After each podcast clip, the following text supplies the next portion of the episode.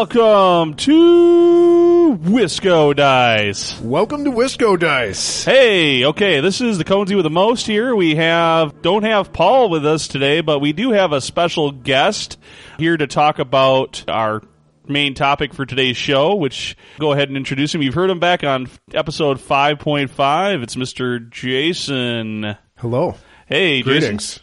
Thanks a lot for coming by the studio today and doing this. Um, what today we're our main topic. This is we're going to do. This is a tw- this is episode twenty six point five. We're recording on January fifth. And if you don't remember back when we did five point uh, show five point five, the point five casts are just kind of our completely off the wall, off topic Warhammer casts. So we're not talking Warhammer today. We're going to talk Descent. We're actually going to go back and revisit. The five point five, if you remember, was Descent Yep. First edition, and we talked about it. And we loved the game. You can definitely, when you go back and listen to that, you can hear how much we love the game. This show, we're going to talk about Descent second edition and kind of do a little compare contrast, talk about our experiences, what we really like about second edition, and just give a good a good overview and review of the game. So that's kind of the goal, and that's why we got Jason here today because he's he's uh, our overlord in the in our campaign we're doing now with Descent Second Edition. On that note, let's go ahead and thank our sponsors. Then I always got to go ahead and thank these guys are kind of what make WiscoDice go. And we're going to go ahead and start with Misty Mountain Games and Diversions. They're right down the road here. Jason, I know you've ordered stuff from Misty. Oh, yeah. Never Yes. had a problem getting stuff No, I in. purchased. It's always That's a cool store. big. It's the biggest gaming space in Madison. It's well worth it if you're in Madison, Oh. Wisconsin. Yeah. I was not even aware of that. It is. If you're in Madison, Wisconsin, you need to hook up an event or whatever, it's definitely a place to go to get it. They're easy to work with, great to work with. Then on top of that, we have Last Square. It's over on Odana Road. You can always go to lastsquare.com. They have 20% discounts pretty much on everything, including board games, Warhammer, miniatures, uh, role-playing games, pretty much the whole nine yard. They are pretty much the wargaming store of Madison, Wisconsin. Next up, of course, we ought to really thank our sponsor, Prism Gaming. They're from Wausau, Wisconsin here. They produce an amazing line of, line of paints. And I'm going to be using a lot of their paint range on when I'm actually for Descent. I'm building a 3D Descent board and I'm going to be using a lot of their paints to actually paint that board as well as I'm using them to paint their miniatures. It's just been great to work with their stuff. And they have all sorts of other little gaming accessories, dice towers, those kind of things. It's really cool. Finally, go ahead and thank the Wisconsin Warhammer Fantasy Battles League. They've been with us since day one. It's the oldest Warhammer fantasy game club in the state of Wisconsin. Been around since some somewhere in like at least the mid '90s, if not further back. So, really want to thank those guys. And make sure if you're in the Wisconsin or if you're looking for you know events or what's going on in the Midwest, you can always go to the wwhfb.com and get all of those updates. Okay, so obviously I've talked a little bit about what the main topic for today's show is. It's going to be we're going to talk about Descent Second Edition, but there's something else going on today here at Oh, Conesies. yeah. That's that's kind of a big deal. It's obviously January 5th is the Cones Conesies birthday. Support your Conesy Day. Yay me! Support Happy your birthday, local. Yeah, thank you very much. Um, and so we're I'm hosting a, a big board game bash later today, which we got all sorts of really cool Oh, games yeah. going on. We should have like 15 or 20 people over here. It's It'll gonna be, be- a packed house. It'll be nice to talk about some board games, and even though Descent probably won't come out today, it'll be nice to go play a bunch of board games after that. no, we're definitely gonna play. Uh, with, you know, we're gonna play a big uh, game of Eclipse with the new expansion and stuff. Yes. Very excited about that. Not that that's a, a main topic here or anything like that, but what can you tell us about Eclipse? I know this is a, a really cool game. We've actually played most of the way through Wednesday night on a, on a just yeah, a base nice game. refresher. I'm really glad we did that. It's it's a rather complex game. It's a it's a space conquest game. Some might call it a 4X game.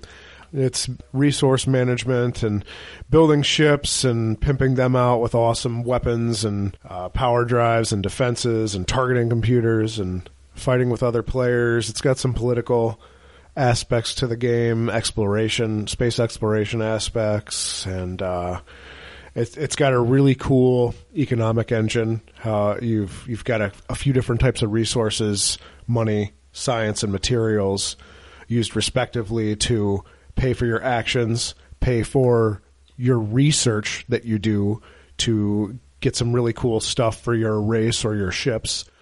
And then you use materials to pay to actually build those ships and a couple other things you can construct in the game. So very cool economic engines and and how that actually works. It's almost a bit of a hybrid, part Euro game, part.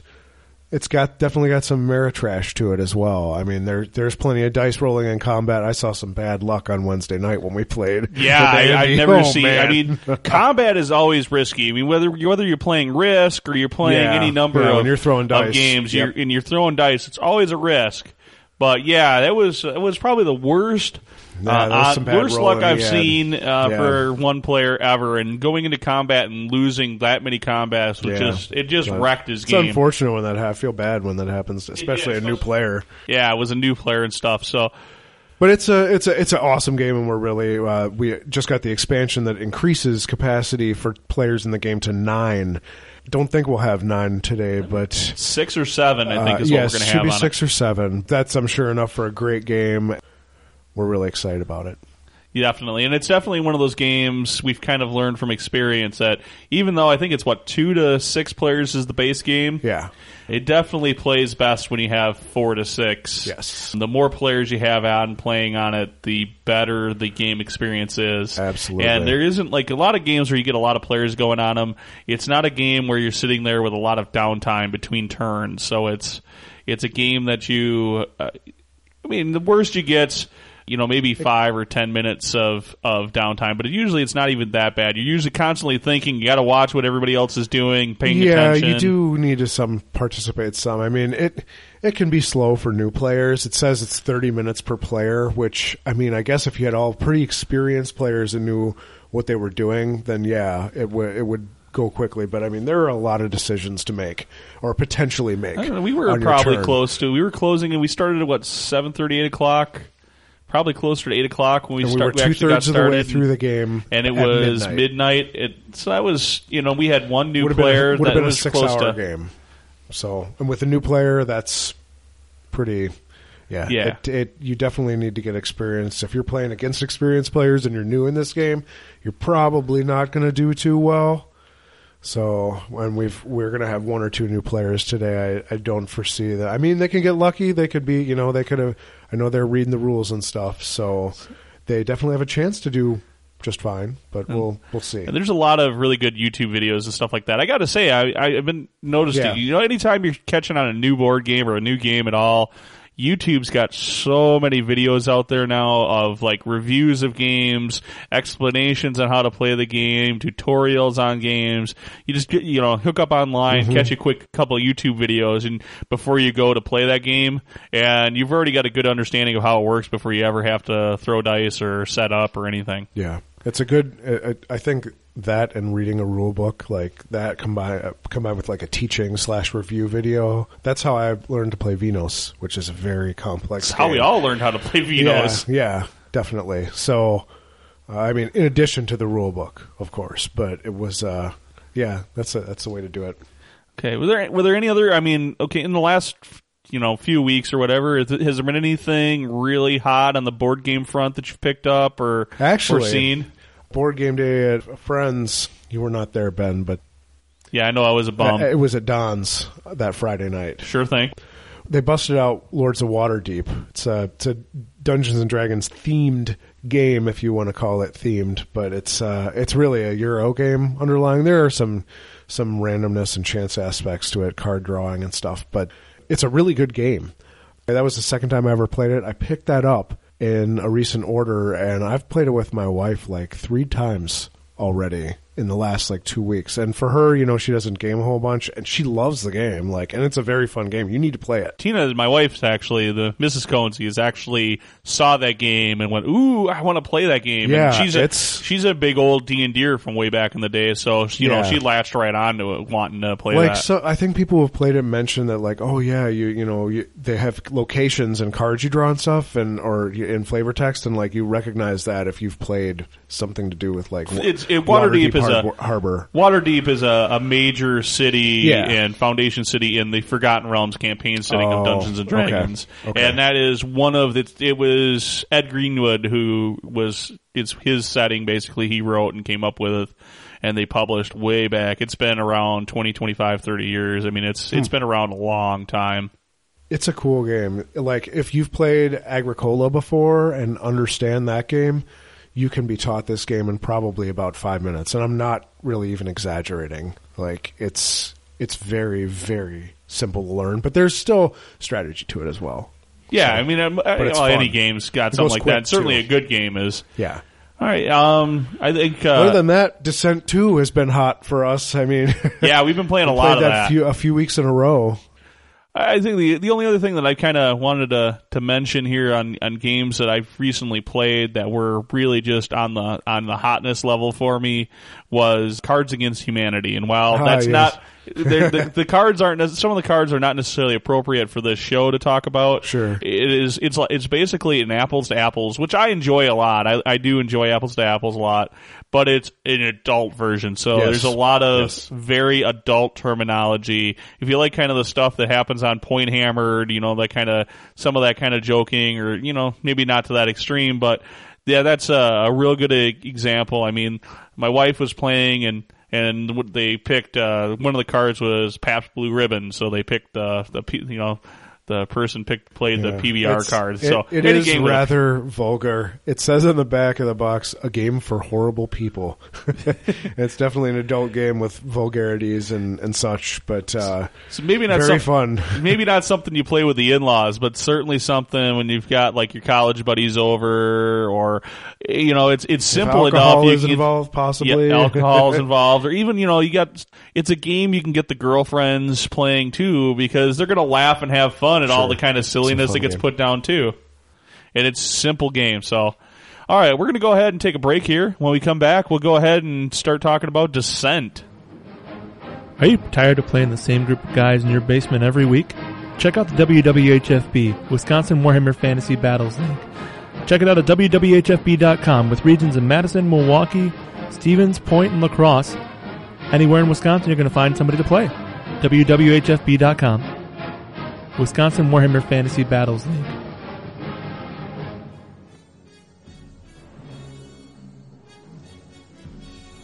What what what's that place? The last the last circle? The the last triangle?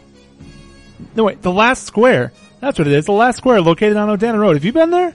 Yeah, Yeah, they have the huge selection of miniatures, everything from 5 millimeter scale all the way up to 25, 28, everything you could imagine. Yeah, it's the basically the war game store of Madison, Wisconsin, with every wargaming need you can just about imagine or think you wanted, and a lot of things you didn't even know you wanted. Exactly. They also have model railroads and rockets. All sorts of good stuff for the geek in ya. All right. And if you can't get to the square, you can always check them out on their website, thelastsquare.com. Exactly.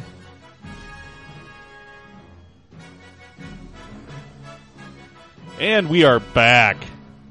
Okay, Hello. so let's go ahead and get into this main topic. So first off, what is Descent Journeys in the Dark? What is this crazy game that we're going to talk about? Oh, I'd say, are you asking me that? Uh, yeah, sure. It's, uh, we did cover it in the first one, but it's it's basically in my description of Descent is it's a dungeon crawl board game with an asymmetrical aspect in which you have a single player that plays the evil overlord and will play against the rest of the group up to four other individuals who play hero players and are venturing through the dungeon and trying to uh, overcome the stated objective for that dungeon and beat the overlord.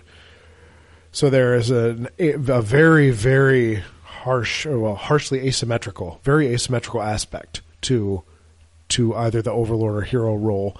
And it's it's a dungeon crawl. You get treasure. Uh, there's a campaign integrated with the second edition game. You basically your character doesn't technically level up, but uh, they over time get better and better weapons and more experience, and uh, and you spend that on different abilities for that character's class. So I wouldn't call it an RPG in any manner. It's a it's a tactical dungeon crawl board game in in three words. Sure thing. So I, I guess the that kind of also covers then how the players win. If you're the overlord, obviously, because you, you, there's it's it's if you're playing as one of the you got the you got this aspect of one to four. Is it one? It's one to four players, right? One to four heroes. Or one to four heroes, I should say.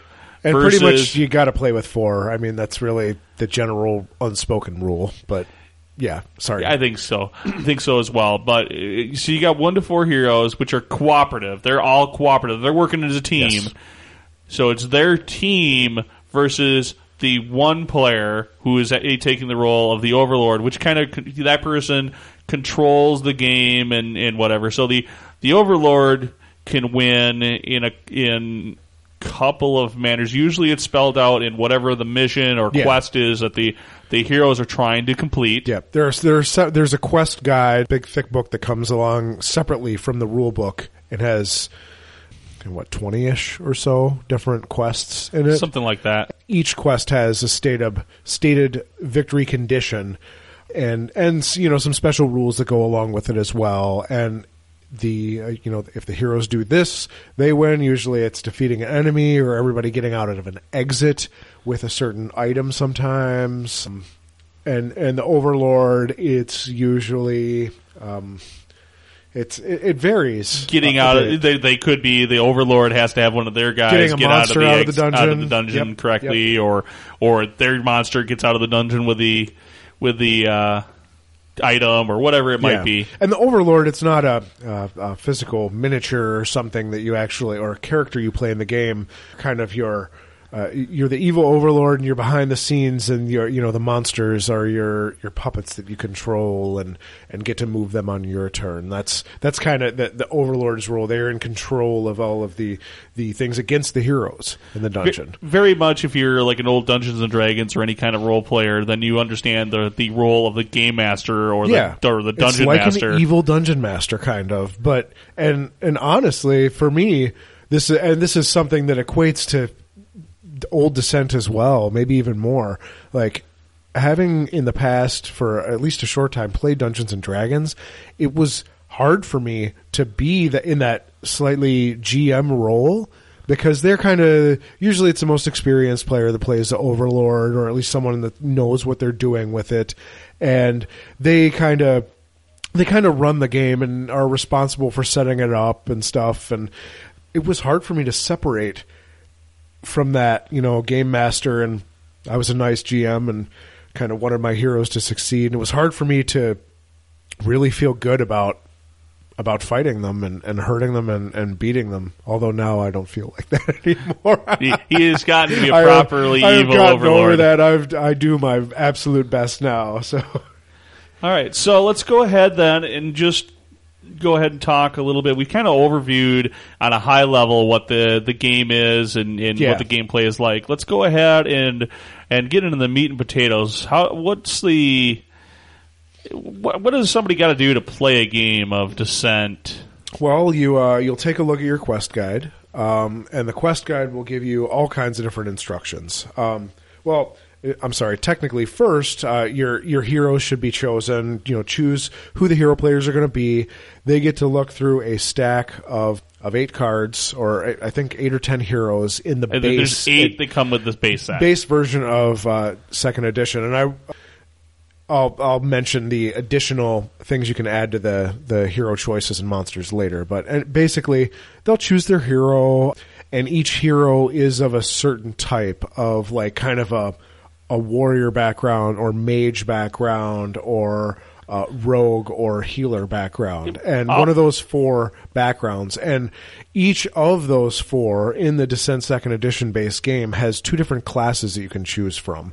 For example, uh, the rogue class or or background. You can choose from a wildlander class or uh, thief. I think is the the other one. I'm not I'm not positive, but and each of the classes comes with a different setup of starting items and a different collection of abilities that you can later purchase.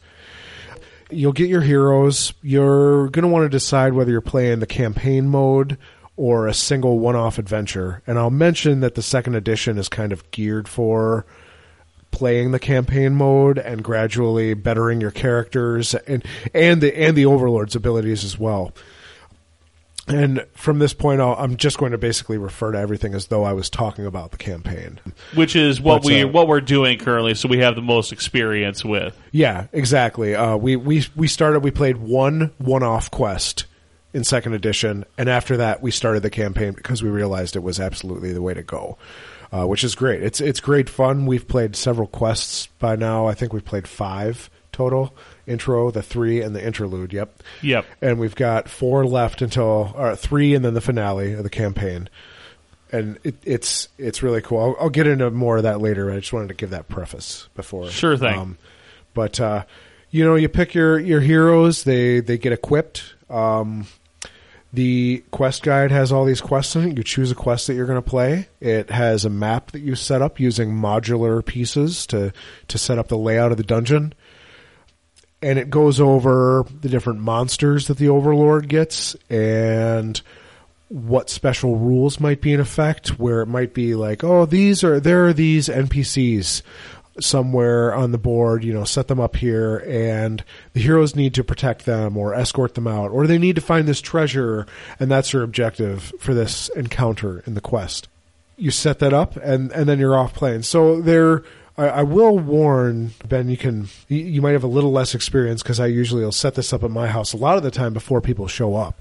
But there is definitely some pre-game setup to it. Oh yes. If you've got good organization and your components are separated well, that's going to be, you know, 10 or 15 minutes to get everything set up. And that's not including the choosing of characters and stuff because usually you'll make that decision and that's going to stand for several games. So I'm just talking about setting up your map, setting up your individual quest that you've got. Yeah, putting the putting the board together, finding all the little tiles and whatever, picking out your monsters. Yeah, it takes a while, as evidenced by how long I just talked about it. And, it, and it's not so bad. Like if you're playing with the core the the core second edition stuff, where you just have this. There's not a whole pile of like monsters or whatever, so it's pretty easy to go with the, the core descent stuff. As long as you have your map tiles sorted, pretty organized, yeah. instead of yeah. a giant pile of jammed in the box like mine are. Oh, mine are kind of like that too. I, I have the little ones separated in a bag, but whatever.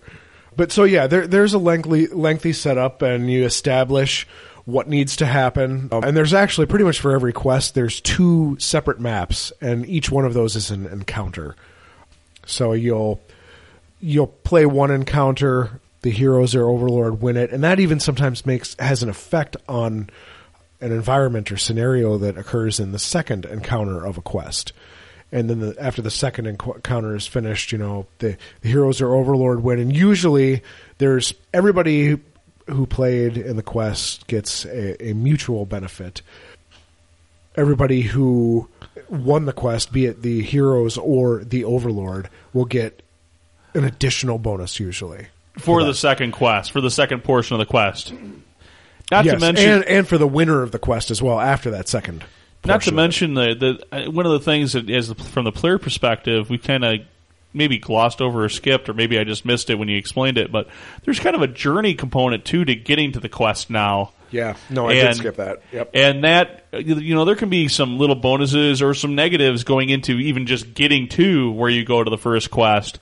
So okay, you Sure. got to go. You got to you got to overcome the hurdles as players to get to the quest. Then you've got to do the first portion of the quest, and that might be trying to get up this hillside to where the cave mouth is, Yeah. is while giants drop rocks on you, or or it might be you're going to a masquerade ball and you have to try to figure out who the good guys are versus the Yeah. vampires That- or something is- like that. That is one of the quests. Yes. I only re- I only mentioned this because we played through it. Yes. this is true. But and so then you have that first portion of the quest, and then you go to, and then once that, depending on how that goes, if it goes badly for the heroes, then the Overlord gets an advantage. You know, if they don't accomplish their thing, then the the Overlord gets an advantage in the second quest. And and it seems pretty. It seems like it's pretty balanced as you go through and you pick your quests as you go through for which quest that you know. There's kind of a there are some some quests that are definitely I think written from a hero advantage. So as you're Oh, playing through the campaign, Absolutely. you've got a you've got a level of okay, these quests are kind of hero advantage. So like there's a there's a good chance the heroes will win, and there's some that are definitely like this is going to be an uphill battle. The, the Overlord's got the advantage, and it's designed. And, and when you play it, if you were playing these as kind of a one off, and we and we mentioned that earlier Yeah. that it's the one off games tend not to be as good. You play through the over, play through the uh, campaign. It makes real sense why okay, this one was a little bit more Overlord because then you know that can kind of help make up because there's a balance of okay, did the Overlord win X quests? By the time you get to the like finale Yeah. or the Yep. interlude, then you play out a certain mission and certain items and stuff are able to begin or if the heroes got it then they maybe get you know the advantage and it builds a, a neat little while it's not a role playing game it does build this kind of neat little feel as you play all these linked games of a story that you're kind of unfolding with your heroes in your in Sure. your adventures Yeah. You know, setup can take a little bit, but uh, don't let that discourage you at all because once you once you get into the game, it's quite a blast. And I will mention all you know, you said that some quests seem to be a little bit tilted towards the heroes or the overlord, which is fine. I mean, it, nothing's going to be perfectly balanced, but uh, I think every single game we've played has been every quest has been close.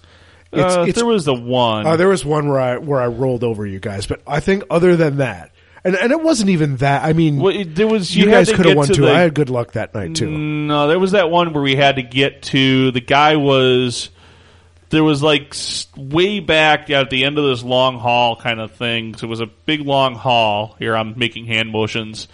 uh, there was a long hall, and at near the back of the hall there was like some kind of altar or throne or something like that, and we had to get to that. And before you were able to destroy it or do damage to it or or something that you had to do. And it didn't seem like it was very hard. I think it was like the first. It was the first quest that I played in. So I think it was probably the second mission, maybe that Sure, they went on, or no, it was the first. Maybe the first. I think, I think it was the first this, one. I think it was this one, Castle Daerion. yeah, uh, yeah, and I yeah. did beat you guys pretty good. Yeah, that one was the only one that I thought was really skewed to the Overlord. Like we after we talked about it, we were like, I, I don't know how the heroes win this.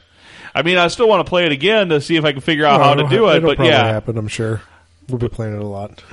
but yeah. So there is a there's a lot of really good fun times. Uh, oh yeah, to we've be had, had. we've had a blast playing this. So what is what is it like once the game actually starts and you get to play?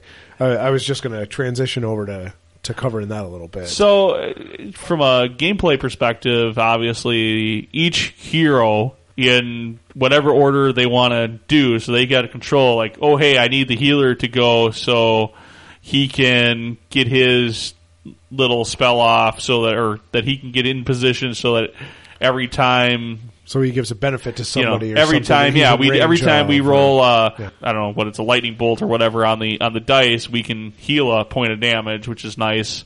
So you get you know you get that whole kind of decision making process of which player wants to go. Yeah, it's and- totally up to the heroes to decide. There's no preset order. It's just okay. Now it's the heroes' turn. All four of them go, and then the overlord will go and take their turn with their monsters and stuff.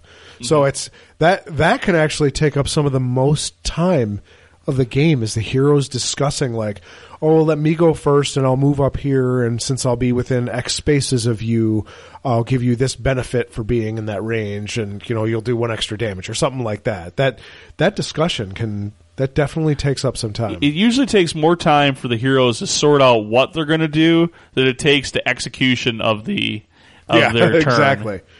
And the do, can I cover the the the progression of the hero turn? Go ahead. Each, hero- so each hero will will do their turn in in sequence with each other, uh, whatever they decide. And that includes refreshing or what is better known as untapping any cards that they might have tapped to use. Some of those require that. They get to equip and like change out items if they want to. It's you know, it's not really done much. But then comes the real meat of their turn. And basically every turn that a hero gets, they get two actions of which several things are covered. They can simply move up to what their speed is. They can attack a monster. They can use a skill that requires the use of an action. Like I said, you can earn more and more skills over the course of the game that give you benefits, uh, either either constant benefits or actions you can use to do something cool. And you can. There are a couple other actions that it, it count: um, searching and searching for uh, treasure under search tokens. You know, rest. You can rest and recover some some of your fatigue. You can uh, open or close doors. So, any all of these different things are in action, including one move or one attack. So you can even double attack or r- what's known as run in Descent First Edition, or take two movement actions in your turn. And that that's really the the meat of the hero's turn. And after they've taken their two actions, that's that's it. They've done their turn. Uh, they move on to the next hero, and when all four heroes are done, it, it goes over to the Overlord turn. The the Overlord turn, it's like I said, it's asymmetrical.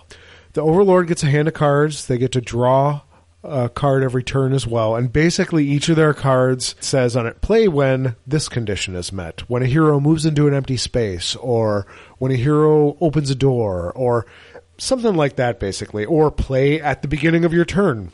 A lot of them are, uh, or when you activate one of your monsters, or something like that. It during the Overlord turn, it's it's pretty straightforward and simple. They draw a card. They get to activate all their monsters, which is basically just like a hero turn. They get two actions: move, open a door, attack a hero. They can only attack Uh, once. but they can only yeah. That is the the difference between heroes and monsters. Is monsters can only do one attack, and they turn. have to they have this concept of monster groups. Yes, so you have to activate all of your uh, all of your goblin archers before you activate your shadow dragons. Um, you got you activate one, you got to activate all the other ones, and so basically each monster you get to take those actions with, moving around, uh, trying to stop the heroes, going and hurting them is basically what a good overlord does. Yep. I like to I like to hurt the heroes. Well, you gotta you gotta it's that's part of when you're playing. You gotta hurt the heroes. I mean, as much as we don't want to be hurt, you gotta You they want to. the overlords gotta hurt the heroes because if you kill the heroes, it lets your you effectively take them down to zero health. Yes. they it gets you it allows you to be able to draw more cards because you can only draw Yes, you can only draw one true. card a turn. And- one of the big things from the player perspective in second edition, you have a big race against the clock in almost all the quests. If you if you let things sit and you're not actively pushing forward, it tends to bite you in the rear oh, because oh, you're neither side can do that in this game. The, uh, and you know, I know we're not comparing, but the last descent, you could do that. You could sit back, and especially the Overlord would get more powerful as time went by. But that's not the case for either side in this game. Time is, it seems to always be of the essence whenever we play. It's always, you know, which, in my opinion, is good for the game. it, it is it makes it makes the game quicker and faster. Yes. Yes. So, and basically, the the Overlord's going to move all their monsters. They're going to play any cards that they might have a condition to play, and you know, like I said, there are plenty of cards that can play during the Overlord turn too, or I'm sorry, the hero turn. But once they have done everything they can with their monsters, they move on, and it's the hero player's turn again. That's the basic flow of the game. You're given an objective, and you need to work through it, work towards it through these actions that you're that you're taking. All right. So I, guess the the next the next thing is obviously you kind of talked uh, as we've given our overview of the game a lot about the role that you've been playing, which is the Overlord. Yes, I, I think in most in every game I've played, I've Descent First Edition. I was hero a couple times, not yet, but I, I'm looking forward to that day. But I, I am enjoying being an Overlord right now as well. And in in uh, for my part, I've played a couple of different hero archetypes. Of course, you have uh, all the- Archetypes, that's it. the- Thank you. You have that's the classic. the, type. I- the background I I, didn't, was referring to. I've played the uh, Necromancer Wizard, and I've played now the Uber Healer. I don't know what its class archetype was, but it's a, it's he's basically Disciple, I think disciple is one class, and priest or healer he seems to be pretty Uber Healer orientated. Yeah. Oh yeah, he's definitely like a cleric type class. Yes. So I played both of those, and in our in our descent game, our cleric has been geared up like a beefy Uber tank.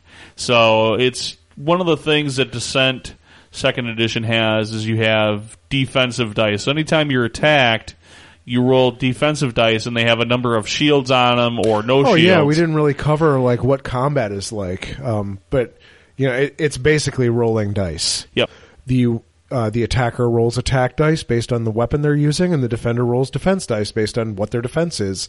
And there there are different types of defense d- d- dice, but you know basically however many shield marks are on the side of a dice, that you know damage that's canceled out from your dice rolls. and and so our cl- our cleric character that we have, he has been given like some really cool armor. So he's rolling two defense dice.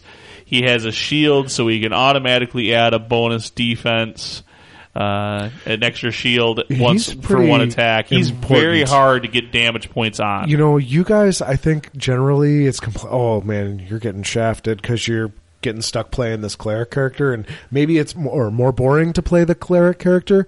But I don't think you guys would be doing.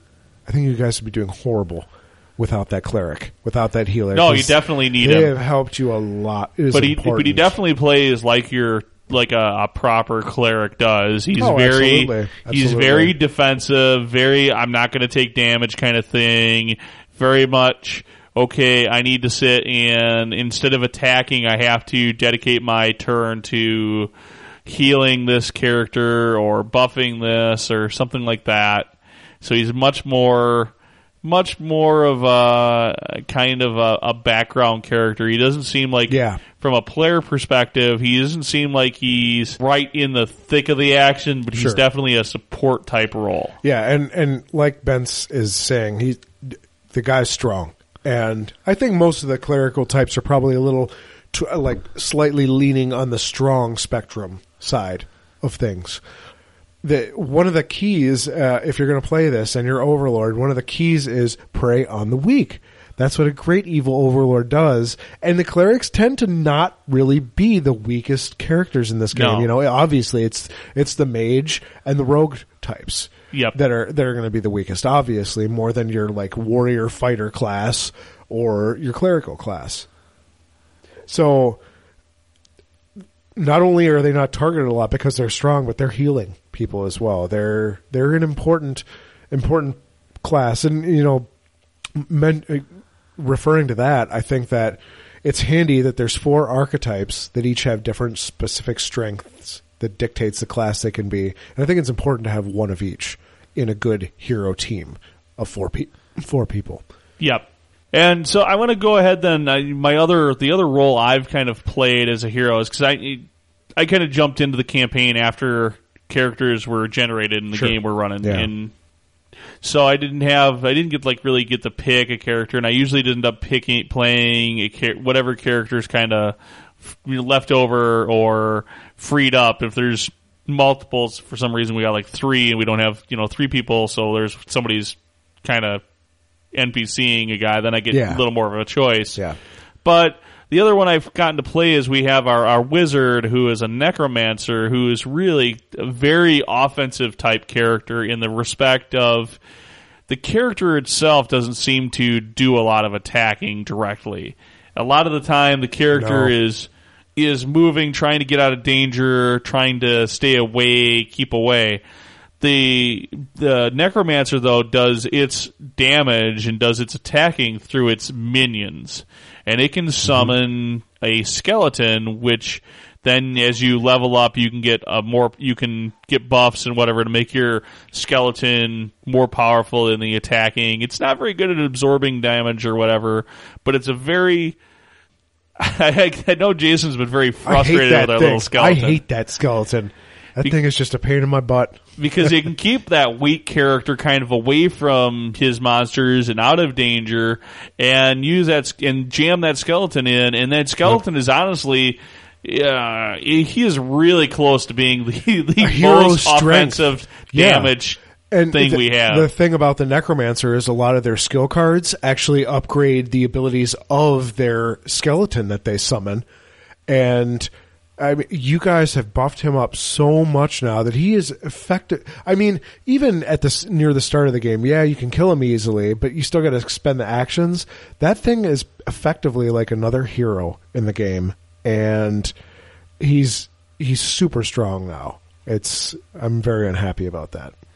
But at the same time, as soon as you can get past him, and you get you to that get soft necromancer, necromancer. yeah. That necromancer just drops like I, a I bo- like a believe that necromancer is one of my targets usually, isn't it? yeah, Yeah. he- he- she is, and and she goes down in a hurry. Yeah. So there there is a lot of uh, really cool. I know like the the fighter character is obviously our our strongest character for The dealing tank. damage. He's Yep. str- just a touch stronger than the skeleton that the necromancer summons uh, at this point with the gear we've outfitted him with. He's limited really to melee attacks. And then our rogue is very. I don't. I, I'm not hundred percent sure. I think I feel like the rogue in our group is probably the maybe the the weakest of the four archetypes for what we're doing. Oh, no, I, th- I think the rogue but- is strong and valuable. Although I also attack the rogue a lot because they're easier to kill. But he does have like he, he is the strongest ranged character in our group. Yes, yeah. There are also there are uh, ranged and magical weapons can be you know done from a range, and there are melee that you obviously need to be adjacent on on square uh, next to somebody else. Um, basically, when uh, when combat happens, you you're rolling these custom dice for the game that each side of the die, well, if it's not a miss, has uh, hearts on it for damage you do. It has uh, a number on it for range. Yeah, yeah, th- but not every side has these. But there are hearts. There are r- numbers uh, which signify the range for a ranged or magical attack. Um, and then there are also little lightning bolts known as surges, which let you activate the abilities of your weapons or character. If you've got a weapon and it says surge, you know, plus one damage, or uh, surge, you know, re- spend the surge and you get to recover, you know, three health or something like that. Or you in know? the case of like our our healer character, if you're within three squares of him, you can spend a surge that you roll as a to heal a point of damage. Sure. So I we cover the defensive dice. They just have shields on them, but these attack dice they got hearts for damage. They got numbers for range, and then they've got these surges, these like little abilities that you can spend on whatever you your character is allowed to spend a surge on. So that that adds some some. It, it's just battle is cool and it's fun to interact and you know see that oh I rolled this awesome roll and I've got the range covered with the number so I've and I've got this damage so what am I going to spend my surges on to beef my stuff up and and that's that's really the you know the surge based uh, buffs that you get are a big part of some of the more stronger weapons as well like some of them I mean you get into adding like three damage or something for spending a surge to an attack and that that's a significant amount of damage for something so Yeah, it's it's uh it's really cool the way the the system works, and you can't necessarily at this point anymore. You, you know you can count on trying to get a bunch of damage. You want to definitely there's definitely certain dice that roll better range versus Yeah. roll better Yeah. damage points. Yeah, there's and- several different types of dice that you roll. There's always like one. There's the blue die, the base attack die that you roll, and that has the miss marker on one side of it. Um, all the other dice are kind of like additional stuff. Like there's red or there's yellow that you can add, and and basically whatever weapon you're using says you know you roll the blue and a red or something like that. Um, so it, if you like custom dice, this game's awesome. Yeah, you- it's got some nice dice. There's a lot of dice rolling in the Yeah. game. Yeah, There's it's a lot of fun. Definitely one of the things that uh, is a recommendation because you do do a lot of dice rolling and you get five people around. It's still a pretty, you got to have a pretty good sized play area to lay out Mm-hmm. Definitely. the dungeon and everybody's cards and stuff that they have. Uh, so it it gets to be kind of a hassle, and you definitely want to have a spare set of. It's really nice to have two sets of dice. I don't know if they've actually released the descent dice as a separate purchasable purchasable item now. you know, didn't they have that at Gen Con? Uh, they might have. Or maybe that was extra Star Wars dice. I'm not I know. sure. No, I don't think the Star Wars dice were out No, at that as point. soon as they, might have, as soon as they have a second set available for purchase, I will be ordering them. But yeah, it's definitely. I mean, I've been bringing since I've gotten since we both have copies of this game. I can. Br- Yeah. I've been bringing my second, Yeah, my separate nice extra set, and then it means that you know, oh crud, I need this dice. Well, it's on the opposite side of the table. Hey, can you pass me that dice? Oh, okay. Keep a set at each end this It way, just- and it's it just makes it easier for everybody. You know, there's and it helps speed up the gameplay by not having to like, oh Yeah. crud, you know, get somebody's attention because it's not their turn. They've Yeah. already acted or something like that. Yeah. Or Plus, it's more pretty dice sitting around on the table. Oh, sure, There you sure. go. There's nothing wrong with with dice and rolling dice. It's always fun. No, this is one of the best dice rolling games I've got. It's it's always fun and, and suspenseful when somebody rolls a dice in, in a battle. You and- never know quite exactly what's going to happen. I mean, you Yeah. can get you can kind of gauge things, but it's you know it's still hard, especially with the the defense dice can quite easily offset what might have been a really good yeah, roll. a great defensive role can can totally counteract that for sure. So, it's you know. always you know and and but despite all this randomness and rolling, I mean you're you're always you're usually having a very tight game. and So and you usually can like you know you can as from the hero perspective it's usually not a uh, i'm not sure if we're going to be able to take down this monster. If you know the all four heroes usually focus on a target even if it's a really tough target they can usually take take take that target down. Or there are things that you can do like to mitigate in your movement to mitigate what the overlord can do to you as the heroes to try to Yep. you know oh crud well we really need to try to minimize hits on the wizard or the, the rogue this turn well we can do this and this and this and then jason goes grrr you know as he whiffs a roll that he really needs or yeah. the same thing happens to us as heroes like Dude, you said before that bad luck you saw Andy Heaven with Eclipse is the worst, but man, were you there when Brandon was rolling? That And was, he rolled like like 10 misses mi- yeah, he rolled a crazy number of misses, and there's a one in six chance only of this, and he had so like many. every misses. time he attacked he missed And you guys even ended up winning that game, and that was a super close match. But man, that was some Ah. bad dice rolling. that was horrible. Fortunately, I mean, yeah, I mean, even with somebody that rolled that badly, with the heroes could you be in a position heroes to, to still make it up for you. to still make up for it and, Yeah. and turn in a, a potential win. So yeah, there's Let's- there's always that. It's nice. let's go ahead then. I think we've kind of wrapped up, uh, what, you know, the basic overview of the gameplay and what we think. We're obviously pretty high kind of fanboys of the game. Let's go ahead and when we come back, we'll take a break here. When we come back, we'll go ahead and, and do some comparisons. Obviously, we talked about first edition, and when we talked about first edition, we were really kind of like, eh, I don't know about the second edition. We're really high on, it was on- before. It was after it had been announced, but but before before it came out. before yep. it came out, we were pretty. I think we were pretty both pretty set on. Yeah, we're not going to buy this game. I think I was thinking. I said I'd probably get it anyways, but I don't think I'm going to like it as much.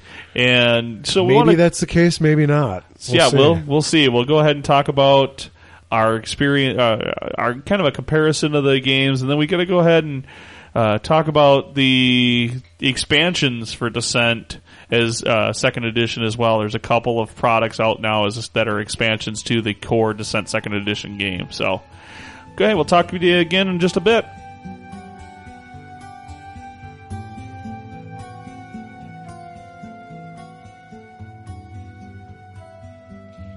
Do you want to speed up your games with super accurate measuring and control your dice from flying everywhere? Then Prism Gaming is your place to shop. Do you love beautiful bold colors and amazing washes with a huge selection of colors? Then Prism Gaming is your place to shop. If you love to game, then you love Prism Gaming. For all of their products and materials, shop www.prismgamer.com.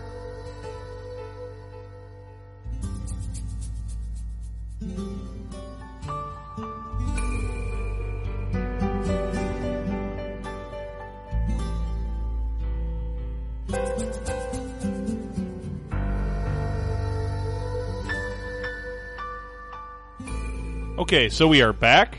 I think the first thing we should probably talk about is do you go random characters or do you go you know, do you let the heroes pick what characters they're going to use?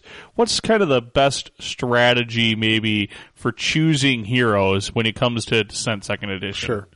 And or what's recommended? Yeah. Well, I believe the rule book states that heroes choose their characters.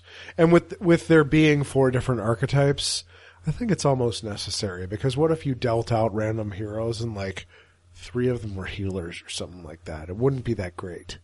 I think you could do some type of and this was a variant for first edition descent. You could do a variant where you like deal three heroes to each player and let them choose from those three but I would only advise doing that in the one-off campaign or one-off quest and not the campaign. I think for any campaign where there's going to be a length of time that heroes, uh, the same heroes being played, I think it should be completely up to choice of the players. We haven't talked about the expansions to the game, but when when you're talking the core Descent Second Edition, players choosing their characters and and and being allowing them to build their group to try to include the four archetypes of stuff really makes sense because you only have eight characters to pick from to begin with.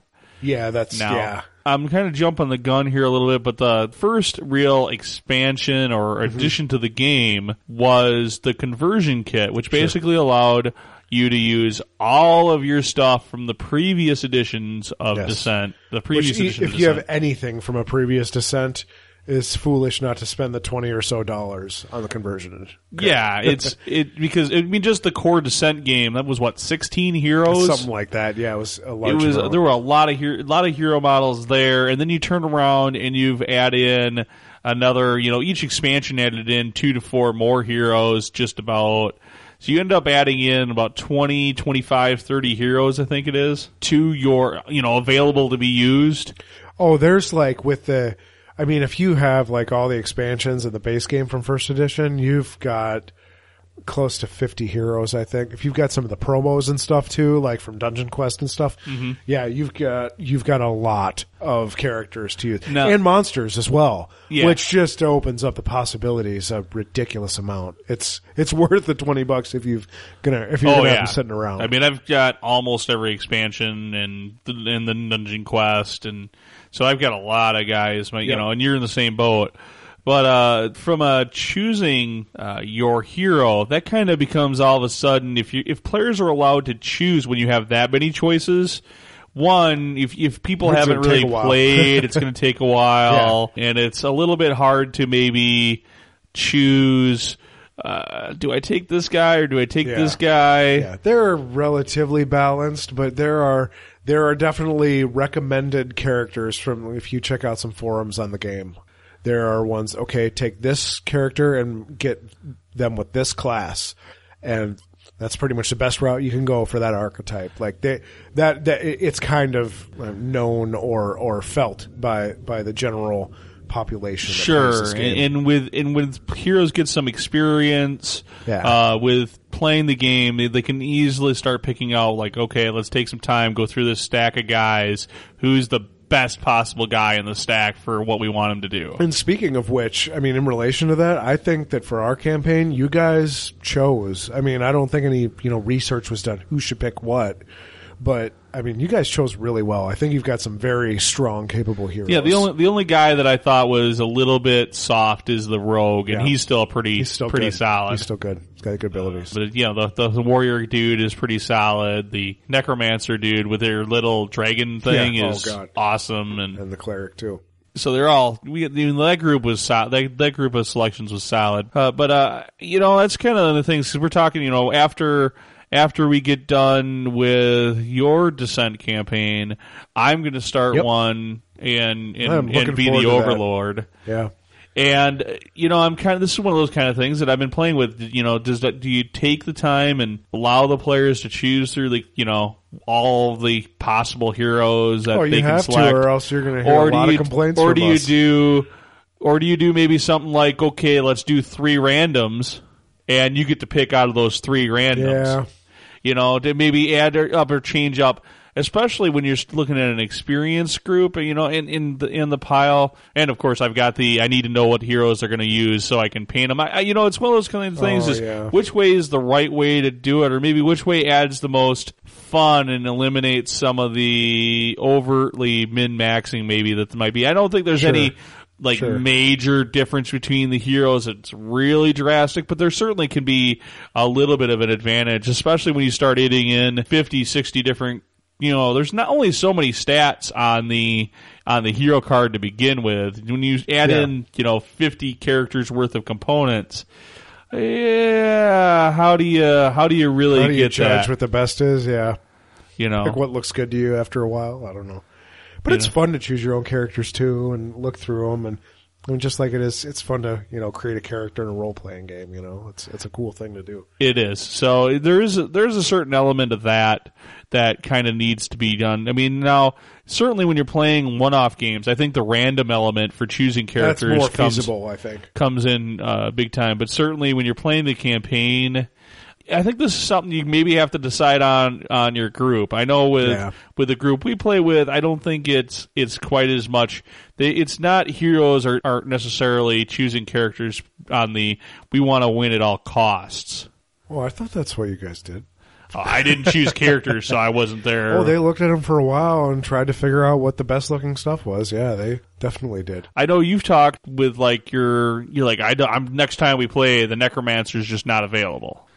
And it's been Yeah, kind of a I've- joke. I- I've uh, That's been kind of a joke, but Yeah, at the but- same time, you know, at the same time, I've managed to win a couple quests. I mean, also, uh, you know, that's not necessarily, uh, well, I guess when there's only two wizard types to choose from, that's kind of maybe a little lame, sure, but, sure. but, uh, well, there's an, another one in the expansion too, so there's more choices, anyways. So I don't know if we'll be playing the necromancer or not. There's a geomancer in the ex- expansion, so yeah. we'll, we'll see. We'll see about the necro and the So- damn skeleton.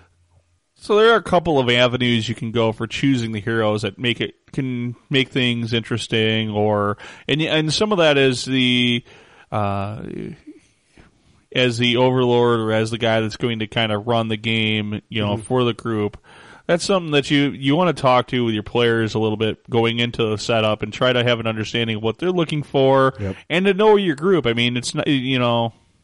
I, I don't want to necessarily advocate, you know, if you know your your group are are uber power gamers and they're going to go research the internet forums for what the best combos are and stuff like Yeah. that. Well, then maybe you want to push or you want to push for as the overlord a, a more random generation to help enhance the gameplay and experience. But if your group's more of the yeah, we just kind of sit down on a on a Wednesday night and we're going to play play a game and and we want to win and we're going to try to make things make decisions off of our experience maybe that's where yeah, the uh, choosing your own characters is probably more acceptable. So then next up, we're going to go ahead and just talk.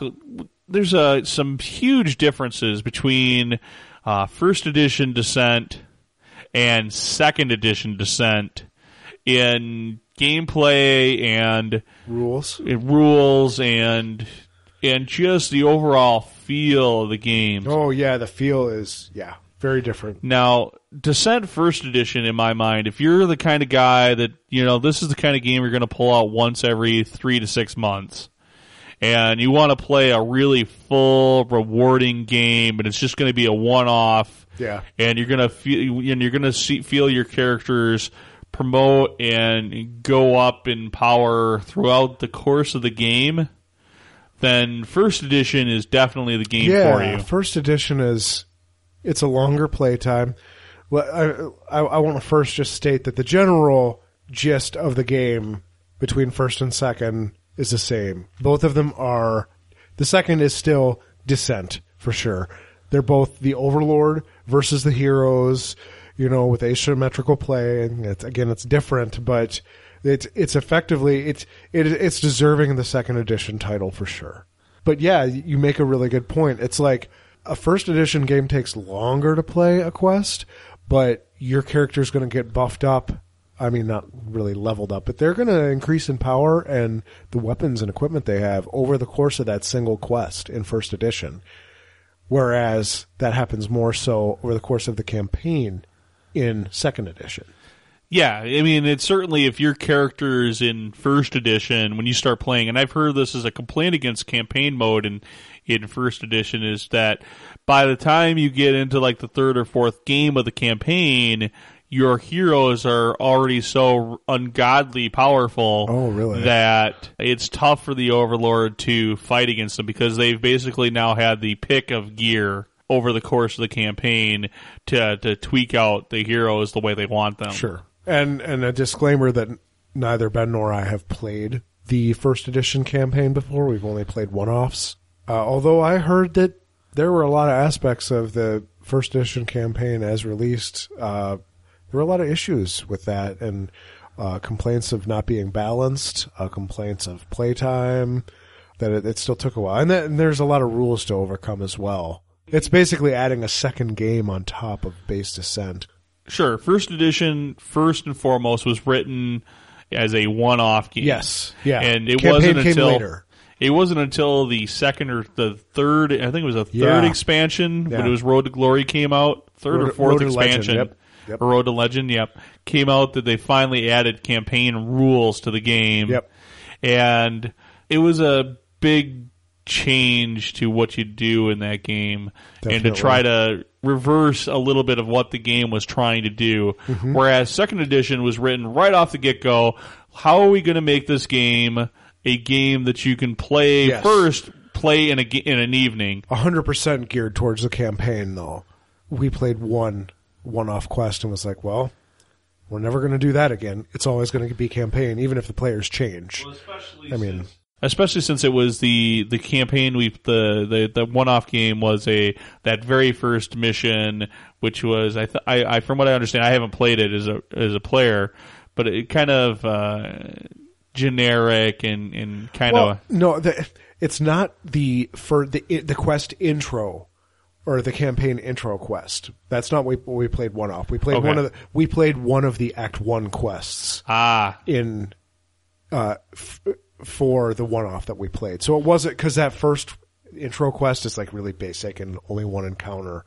So, but I mean, it's it's absolutely geared towards the campaign. There's there there's no reason not to do it. Even if you've got different players playing each game, it's easy for them to pick up. It's not like they're at a loss where oh how's my character developed it's no yep this is the the abilities your character has of course you want to try and better your character and win this so they're even better the next time they play but it's it's absolutely geared towards campaign. That's the way to go. And i like it that way too actually. It's very cool because it allows you to have those shorter games where you've got a smaller map than in first edition, yet it's still fulfilling in terms of, you know, when that quest is done, you go to the campaign step where you get to like go to the shop and buy some stuff or spend experience points and, and get new abilities and stuff. So you still like have that satisfaction of making your character better, even though it's, it's quick. and the same goes for not only your character but also for the overlord the overlord gains Yes. experience gets better abilities cards and whatever for their deck um, but the the other the other bit, uh, the big thing about campaign mode, which has been the big joy of playing Descent Second Edition, has been the fact that you, as a player you get some investment in in real. Uh, it, it makes me excited to want to sit down and play the next Yeah, game for because sure, for because sure. I've been working on this character for a little while and Yeah. And now I'm going to get to see them, yeah. the the way this character evolves to the next level or the next step. How do I use this new weapon that I just got at the end of this? You know, that's definitely part of it. Same for the Overlord too. So it makes it makes me definitely not want to miss when we when we have those descent nights. Yeah. But the other thing that that really was a big change, I think, from first edition to second edition, we've highlighted it. But first edition, we didn't play very often, and we didn't play it very often not because we didn't love the game. Oh, no, no. But because we couldn't, we we have a regular board game night every Wednesday. You know, everybody gets Yep. gets together. It's already seven thirty at night. You just can't, you know, and everybody's got to work. the- first work edition the- Descent. Yeah. yeah, there's just not enough It's time. not feasible. Second Um, edition, totally different story. Yeah, you can whip through the first and second part in, in Yep. four four to five hours, and and we we're not like the Not even most that, too. focused. Eh, seven thirty to maybe midnight at the latest. we're Sometimes getting done. eleven. Yeah, it's it's a it's can be quick. So, but the but the big thing is is that we can complete that. So now a campaign becomes feasible. Before Yeah. with the Descent First Edition, we we've all we had talked about wanting to do the campaign. We mm-hmm. had bought we both bought the campaign expansions. Yep. But it was really unfeasible to do the campaign because uh, the amount of time, even if even with smaller uh, smaller campaign quests, the amount of time investment to to do that was just it was too much for us to try to overcome. So for sure. that was really big, and, and they've really focused on second edition. And we mentioned that also earlier on the I think the first segment. The missions seem like more of a race against the clock. You you have to try to to achieve your goal usually yeah, that's a quickly. huge difference of it too. Like first edition players dawdled. Oh, okay, I'm going to take this turn. I'm going to go open this chest and I'm going to go travel back to town and go shopping and blah blah blah.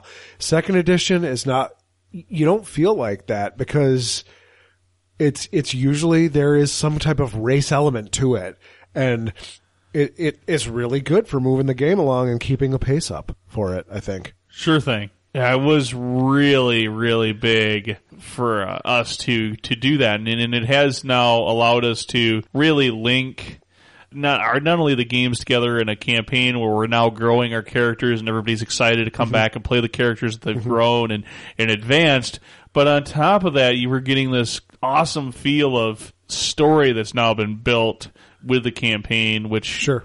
I mean, these these elements just weren't available to us previous. So I'm, I'm definitely excited to get together again and, and start on Act Two of our Oh, of our quest. And it's Sure. talking about Descent now is just making me mouth, my mouth water Yeah, for, for exactly. wanting to It's. Too bad we probably are going to play it today. Oh well. uh, oh well, it's Um, it's okay.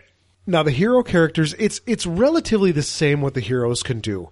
It's stated in a different way, but you get there the same way. The heroes basically get a couple actions worth of things to do on their turn, from moving to opening treasure chests, opening doors, attacking enemies. It's really very similar to Descent Second Edition in that respect. On the other side of the coin, the Overlord is played significantly different. In First Edition, you had the Overlord earning uh, a currency called Threat each turn based on the number of heroes in the game.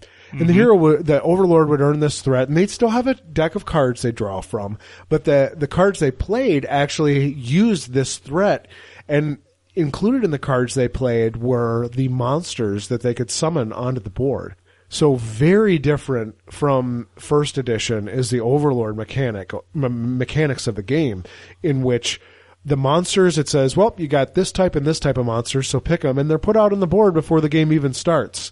And in some quests in second edition, you might get to at the start or end of your turn summon an extra monster out if you've had one die already. But other than that, there are no cards that bring out monsters. It's it's much more left up to the scenario, the summoning of monsters, than it is to the Overlord in second edition. So significant changes uh, to Overlord play, and I don't know that the that it's it's uh, that the entire Descent crowd is a fan of that. I personally am, but um, it, it it's a big difference between the two. In addition to how quests are as well, first edition is okay. Yep, you're starting at the beginning. There's the end of the dungeon, and it's pretty much always get to the end of the dungeon and fight this boss that's at the end of the dungeon. That's pretty much all that it is in first edition. And like we said, it there's always some different condition that kind of actually it really spices things up nicely in in second edition. There's you know these you got to get to the end first, or you know uh, make sure this guy doesn't escape, or something like that. And uh, I think those that that the quest differences and the Overlord player the two glaring differences between the two editions. Oh yeah, definitely. Uh, I mean, there are other plenty of other little changes. Definitely. I mean the the whole game in in first edition was its own micro story, but it was more of Yeah, a tactical miniatures combat system. Uh, a know, Yeah. dungeon setting than it was a where you were telling and building this this kind of sequence of of a story Of and, and, a, and, a campaign, and, a- yeah. and events.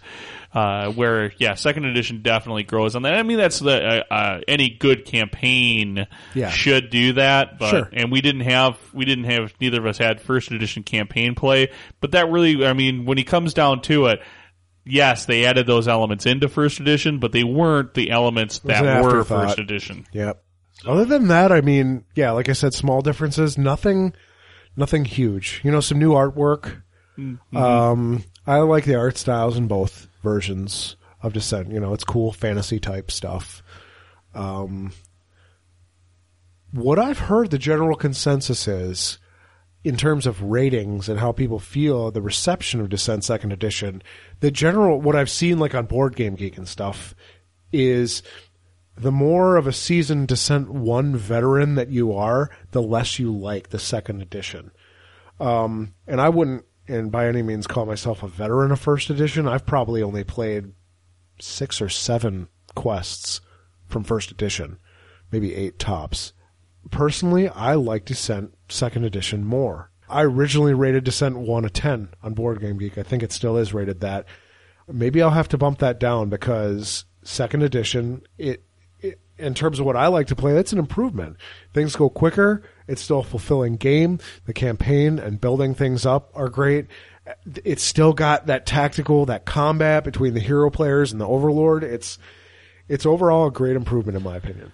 I, I, I would be. I'm kind of torn here. I really love second edition, and I love the game of second edition. There are aspects of first edition though that Oh, I yeah. really love. The uh, the the growing your character through the course of the game Of what, a single game, yes. was as a player was was the each individual game Sure. was much more enjoyable in first edition. I Yep. thought as a player, um, whereas in second edition, I, the sequence of games is what's much more enjoyable as a player. It's not Yeah. just the individual mission that I'm like, okay, I really like playing the individual mission, but it's the whole sequence. I got to play several missions Yeah. in order, or several quests before, I- you know, and that's what I want to do in second edition. So it's a little bit of a different animal. Um, Definitely. uh, first edition, if uh, like we're doing a board game day like today, and while today we're doing Eclipse is our big big signature game. Yep. But I wouldn't mind doing in the future doing just a big first edition game where you got four or five people on that game because it does it plays as a nice one off game where people have this nice fulfill, fulfilling experience and they don't have to have experience with you know they don't have to have expert players at Descent to have a great one-off experience with first edition. Whereas I think I think the one-off experience with second edition really that's where second edition where first edition shines a lot. And Oh, if you're yeah, like if you're like absolutely. a if you're a veteran of, of descent and what you and you get together with your buddies once every month or two to play, then I can definitely see Yeah, the you might lean huge reward first edition, yeah. the huge Yeah. reward of first edition. Whereas if you're getting together on a weekly night like we do, and you're playing like two or three times a month, you Mm-hmm. can really easily knock out a campaign in you know two three months. And yeah, there's a little rotating in and, And, out of and players. we also though have gone like maybe three to four weeks or something between plays of Descent Second Edition. I mean, it's not something that oh, if you set it down for too long, you can't pick it back up. You have to start the campaign over. It's not. It's not really the case. no, it but isn't. I do under you're you're. I completely agree with what you're saying. Like if you want to play a single quest and you want a big epic feeling game, you've you've got to go with with first edition. Although, I mean, you could also just play two quests or something in second edition if you had that. I mean, it's it's. Personally, I, I don't know if I will ever go back and play first edition again. I mean, if somebody else has a game of it, that's a different story. But in terms of me, like organizing, let, let's get together, let's play this long game all day today. I, I don't personally know that I will organize that myself with the second edition now. Certainly, and I- and I, and that's something. So it's up to you. you it's all you, Ben. No, you I, I, have schedule it. I've actually chewed it over where that's something I might do on like Cool. one of the board game No, that's- days is that's offer that perfectly as like one of the big one of the big games going on a day, Um, especially since it's a nice game. I get into I, I really like games that are cooperative games like that. Same with like Arkham Horror, where you can get a bunch, Sure. where you only need a couple of guys that really know the game. Oh, yeah, that's then- the great thing And then everybody Yeah. else, whether it's first edition, second edition, these cooperative games, you don't need Mm-hmm. like we're going to play Eclipse today, and we're got almost everybody that we've got playing has played before. Yeah. And when you have that, you need really need everybody to be up on the game, 'Cause understand the rules, and understand tactics. against everybody else. Yeah. and you're not going to, you know, it's not in anybody's best interest to help you make a decision as to what's right or wrong. Exactly. And whereas Descent, a game like Descent, uh, Arkham Horror, uh, these kind of games, bring him shine in, is make, make him a hero, and the other heroes bring him up to speed. You can get you can start a game quickly without very much explanation ahead of time. yeah, it's it's you know you don't have to go through a forty five minute teaching session. You're like, okay, here's the big overview. Here's your character. Everybody will help you make decisions. You'll pick it up after a turn or two. Oh, okay. Sure. Boom, done. So that's a huge bonus here with this kind of a game and Absolutely. and playing this, and that's and that's also uh, uh, a big awesomeness with the campaign mode and, and bringing in like in the campaign mode too with Descent Second Edition. Um, you don't necessarily have to have the same four players playing the heroes every session either. You can rotate those guys in and out. Okay, and if somebody okay, you got somebody couldn't show up for board game date board game night you can always it's not it's not horribly rough to have somebody play two heroes No, it's doable. In a They're session. experienced, yeah. There's all of that that kind of goes in it as well, and it's easier to get people to kind of want to keep coming back with with the campaign mode because they they get a vested interest in. Oh, I well, you know I want to play my character again because I've been playing I've been playing this one. Like it was kind of we showed up and we had four of them. We had uh, Justin made it, and he had originally played the Necromancer character. Yeah, yeah. and so he had a. But I had been playing playing the Necromancer the last two weeks, so it was kind of like, oh man, I got to let Yeah, the I had to give Necromancer it to go. Justin. He was the original one, so I had to give it to him. But then that that night I got to play the cleric, and that was like an immensely enjoying, and it was a an enjoyable night and and difference. So I mean, like like the next night I was like, oh, I really want to play the necromancer, but I also really want to play the cleric now. You know, and we've hooked Brandon on the game as well. Oh, He's oh yeah, like, he is. Because that was the first he played at the first game of those like three weeks in a row we played, and like he totally loves Yeah, that he, game he, every week he's like, I want to play Descent. Let's play Descent. Every time, every time he kind of comes to board And game night before he he's like wants to play. texting me like, "Hey, can I play the the rogue character again? Can I have that dude?" Like he's he's vested in the character he didn't even create. So So yeah, it cool. was really really good. So let's go ahead then and talk little bit about the expansions to Descent. I mean, we already it, it kind of expounded on the conversion kit, which basically allowed you to take all. It came out as soon as first edition came out, Yep. it, or second edition came out. It came out right away. Yeah. and it basically, I mean, one of the one of my complaints would if they didn't offer the conversion kit or with the base descent game is I've got you know the old descent box is hundred dollars. I've got four expansions that are fifty dollars a crack for the old old Yeah, game. totally. I've easily got three hundred dollars in descent. Well, okay. I, I've got a bunch of discounts on stuff, but anyways, I got three hundred dollars of the boxes of Descent, you know, retail, sitting in, you know, a first edition Descent. Why do I want to buy second edition? I mean, it's it it wasn't cheap. I thought it was like seventy or eighty dollars for I the think the retail for second edition is seventy or eighty bucks. I'm pretty somewhere in there. So Um, I mean, online at you know you get it online at a, a cheap website. You're going to pay fifty or you fifty can you can get 20 30 percent off pretty easily yeah, online. yeah, but uh, I mean, it's it, it's priced that way because there's a lot of stuff that comes in the box. So, I mean, you you get that, but then you're like, oh, but I've got all this first edition Exactly, stuff. Now, yeah. hey, the conversion kit came out, and it was a great idea not to put it in the core box because if you were Oh, just sure. buying second edition to Make start the core with, box more expensive. yeah, if you're buying second edition for the first time and you were never played Descent before, all of a sudden you'd be like, oh, well, here's all these other heroes. Where do I get the miniatures and the stuff Yeah, for that? good point. Oh, wait, it's all out of print? Well, that kind of sucks. Yeah. But the conversion kit allows me to use all of my out of print stuff, all the stuff I've already put tons and tons of money into, Mm-hmm. and still be able to use it. So that is great. Yeah, and it basically comes with a big stack of hero cards uh, for second edition from the, for all the first edition stuff, and a stack of cards for monsters to use all those. So I think it's added new value. I think it was such a wise play on Fantasy Flight Games' part. We're going to release this. It's going to tempt hardcore, steadfast first edition players.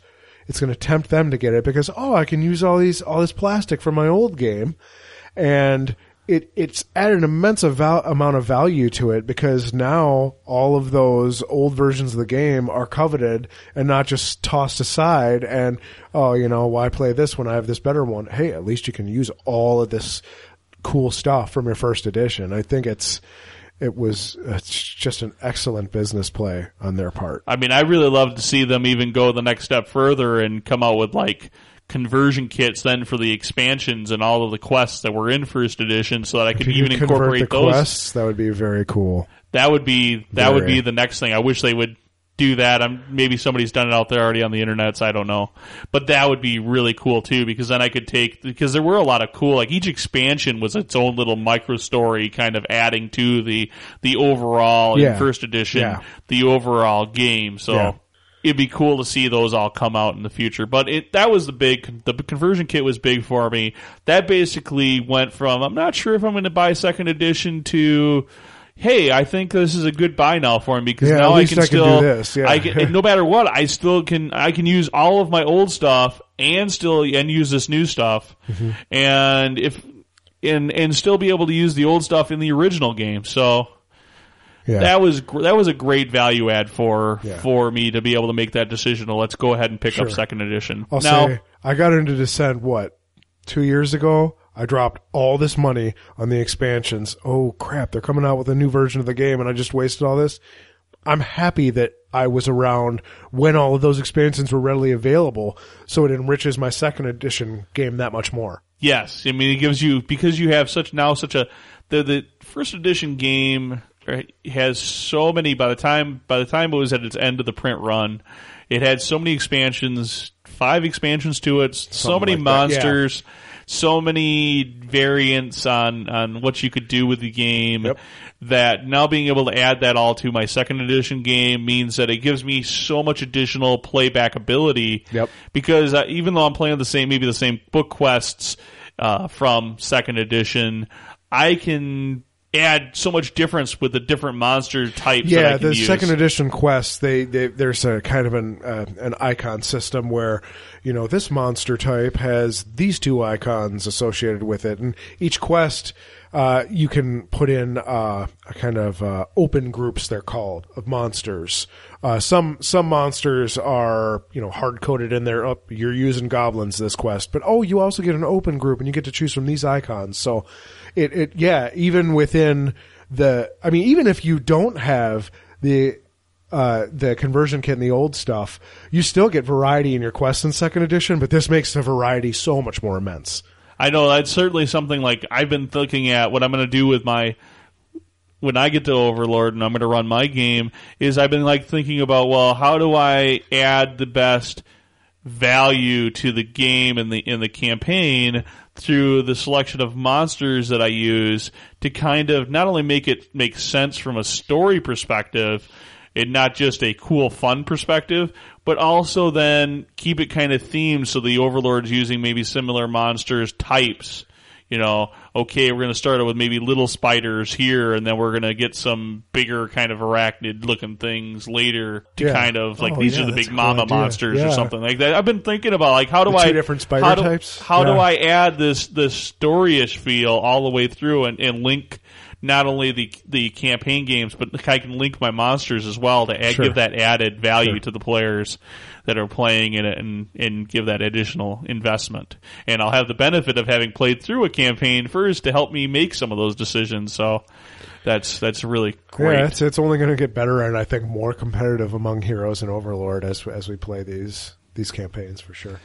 So then then they just released the first expansion to Descent, the first real expansion Yeah, to Descent which is- Second Edition. Which is probably the biggest reason I'm excited to get my campaign over with and get yours started up so we can so we can incorporate it because you're not supposed to throw the components in in the midst of a campaign. So the first expansion is called Lair of the Wyrm.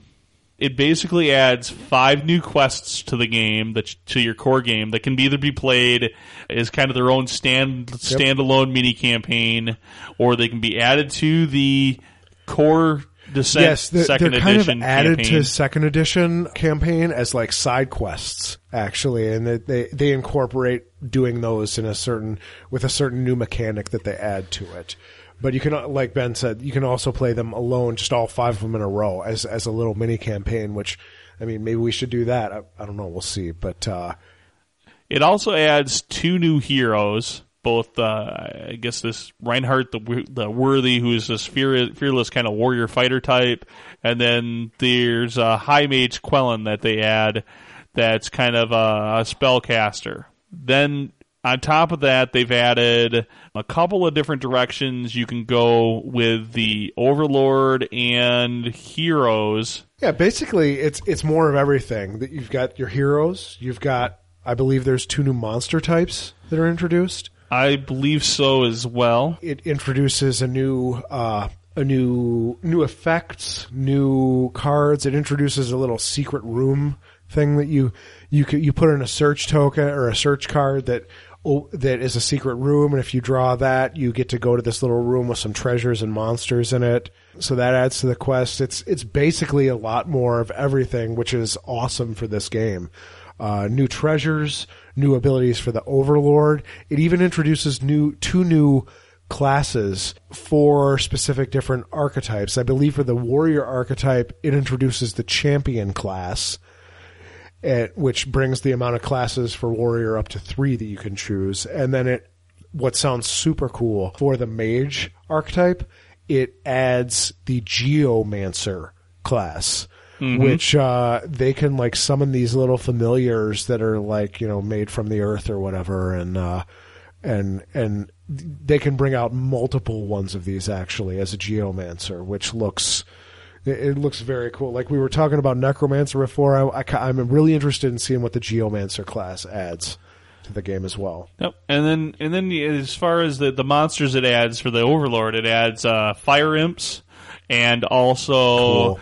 the uh, hybrid sentinels, which are kind of these half breed dragon monstrosity type things. Sure. Evidently, and, then of course there's a new lieutenant that they're adding, which is, Which is the like Dragon a boss Lord, monster. yeah, the boss Th- monster. And hey, let me complain about this game once since we've been just like gushing over it the whole time. oh, sure, the, the the lieutenants okay lieutenants are like kind of like boss characters that are usually stronger in this game and you know exactly what i'm about to go after ben is that the lieutenants are represented by little flat round cardboard discs they're not represented by figurines and Well, I- they sell. uh, They do sell all of the figurines separately, Do from they what I really?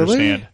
If I could get the Fantasy Flight website to actually operate, I know they sold the lieutenants from the first edition campaign stuff, and I think some of those might be named the same as second edition lieutenants, but it just it kind of sucks. Like, oh, you've got these cool plastic minis for all these monsters, but oh, the boss monsters are little cardboard tokens with pictures on them, which is it's unfortunate, but I mean it's not a not a huge deal. yeah, there's a, a whole pile of the the overlords and whatever are kind of. Yeah, th- th- that is. Uh, I I really wish they would have included those miniatures with the with the core game. But I would have paid a little extra for them, but uh, if they want to release them separately, I would I would invest in those. I I love the minis. But it's uh, I'm I'm excited about this expansion and just you know incorporating more goodies into the game. I've got it at home. It's it, I opened it up, but I haven't punched it out or or incorporated anything to the base game. I'm I'm looking forward to it though. It's going to be it's just going to make it better. I actually need to pick mine up uh, before I uh, get my campaign underway, but it's on the planned purchase cycle. Yeah, I would definitely, definitely highly recommend this Descent Second Edition for anyone that's got a, a regular board game group that kind of, you know, you're looking for something that you're gonna you're gonna be able to play. You don't have to play this every week, but like even if you were playing like every other week or you played two, three weeks in a row and then took a break, uh, it's a great game for that. Or for like uh, you're gonna plan a, a weekend game that game day where you can knock out maybe two, three quests and over the course Yeah, of a day. That would be cool to do sometime. You know, that Yeah. would be, you know, like, oh, hey, we're going to get together this Saturday and we're going to do half the campaign this Saturday. And then we're going to get together in two weeks Yeah. and we're going to do the next half of the campaign in two weeks. Wham, done. Yeah. And That would be cool. yeah, I mean, that could be, there's a lot of things you could really do with it with second edition that just weren't available in first edition in the in the same kind of regard. There's still a, they were still they added the campaign components, but it just I don't know that it. I'm not sure how they pulled it off right Yeah. in the way they did with second edition. So, True. all right, uh, let's go ahead and take a break then. And uh, when we come back, we'll go ahead and just wrap up the show and and go from there. My precious, You're precious. What? My precious everything. Yu-Gi-Oh, Warhammer, 40k, War Machine Hordes, everything. Everything? Yeah, it's all at Misty Mountain Games. Really? Correct. Located on Cottage Grove Road. And you know what? I hear they also have the largest gaming space in all of Madison. Don't just hear it. I know they do. All right, and also you can check them out for board games as well. I hear. Yep, board games. They got pretty much everything. The management and the staff down there are awesome. They can hook you up with whatever you need. If it's not on the shelves, they'll make sure they get it in for you promptly and quickly. All right, well check them out. Misty Mountain Games on Cottage Grove Road. And of course, hit their website at mistymountaingames.com.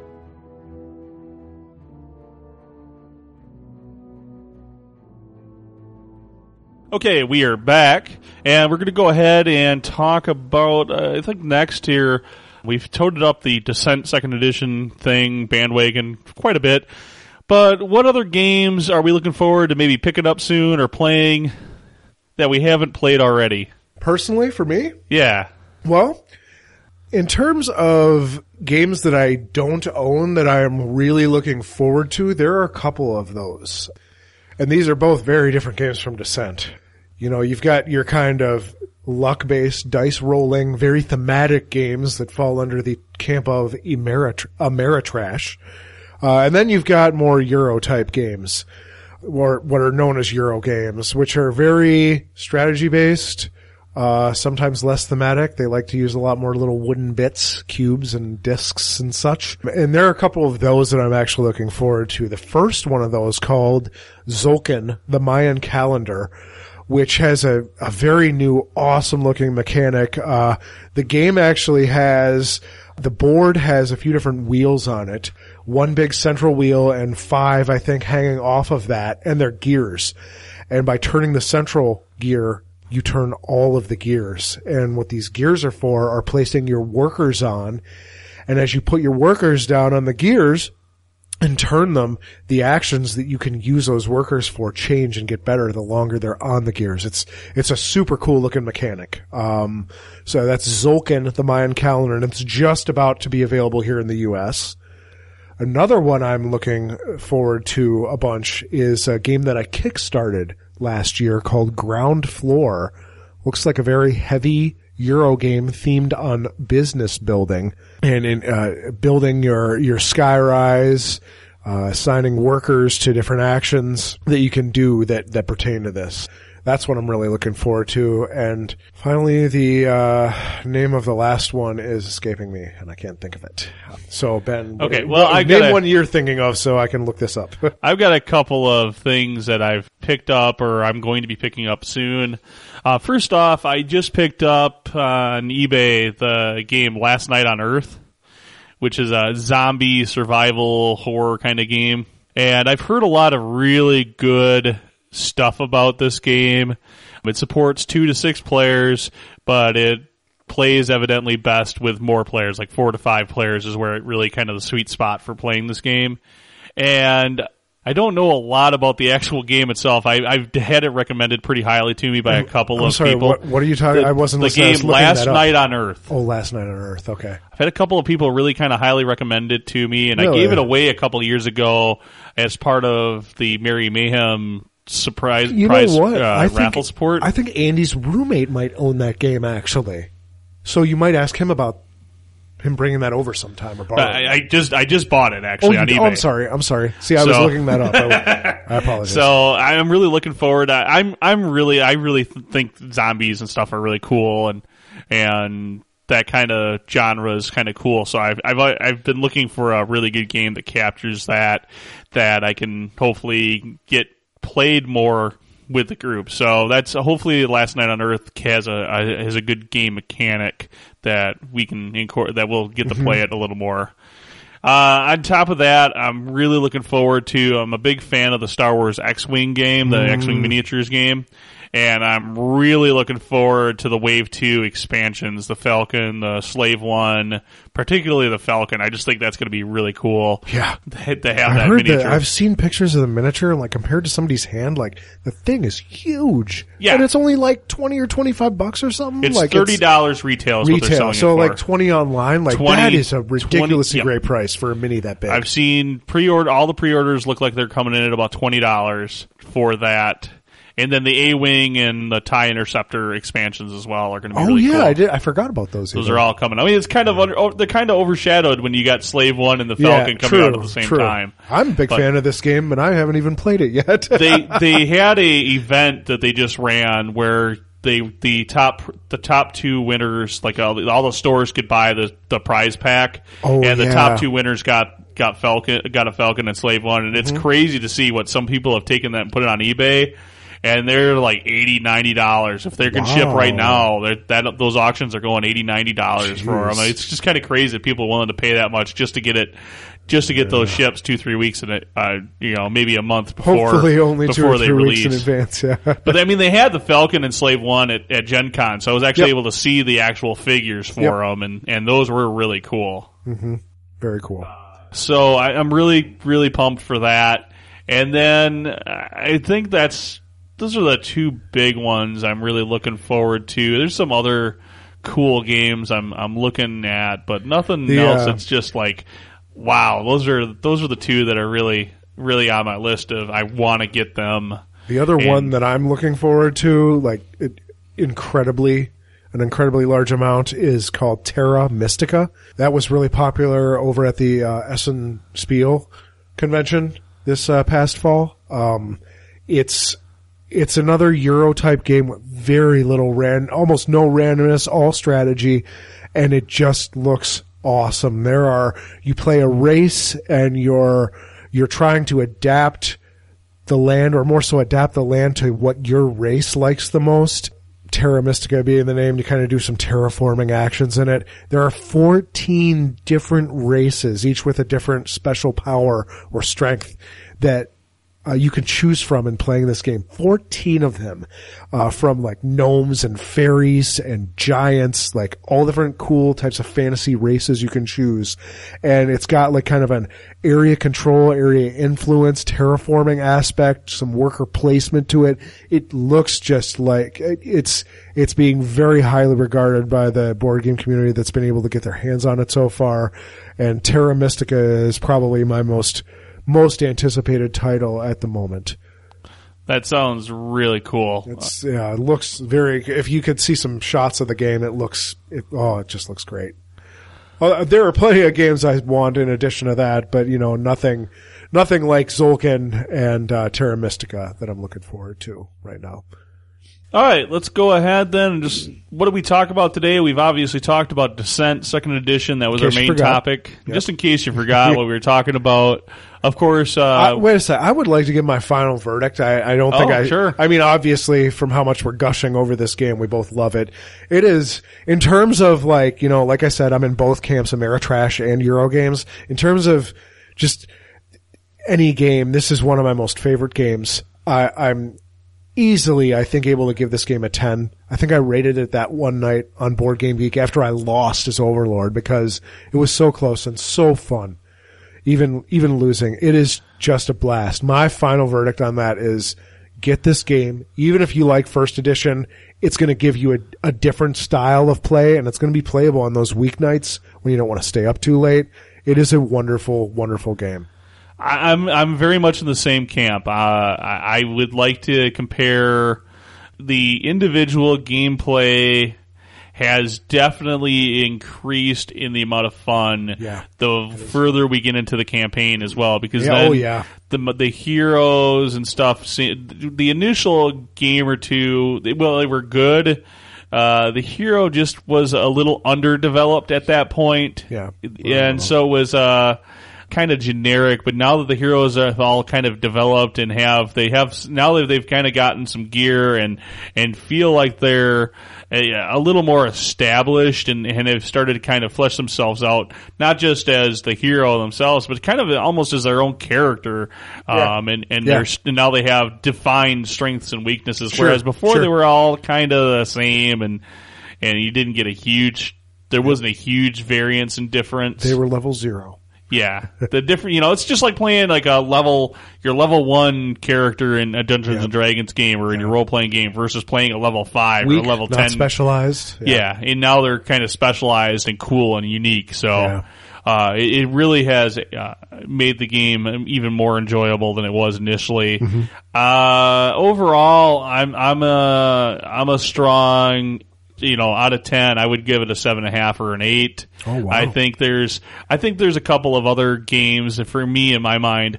Uh, I've played Warhammer Quest, and I know you haven't yet. I'm not. Um, I'm not into the Warhammer like you guys. Well, I'm Warhammer sorry. Quest is another dungeon crawler game. Oh, It's basically off the they, they used to there was back in the day in the 80s when you had Hero Quest and the like Hero Oh, Quest okay. Advanced. Uh, and then you had, and then they did Warhammer Quest, which was set in the Warhammer world, but it was basically Hero Quest on steroids with, oh my goodness, you die.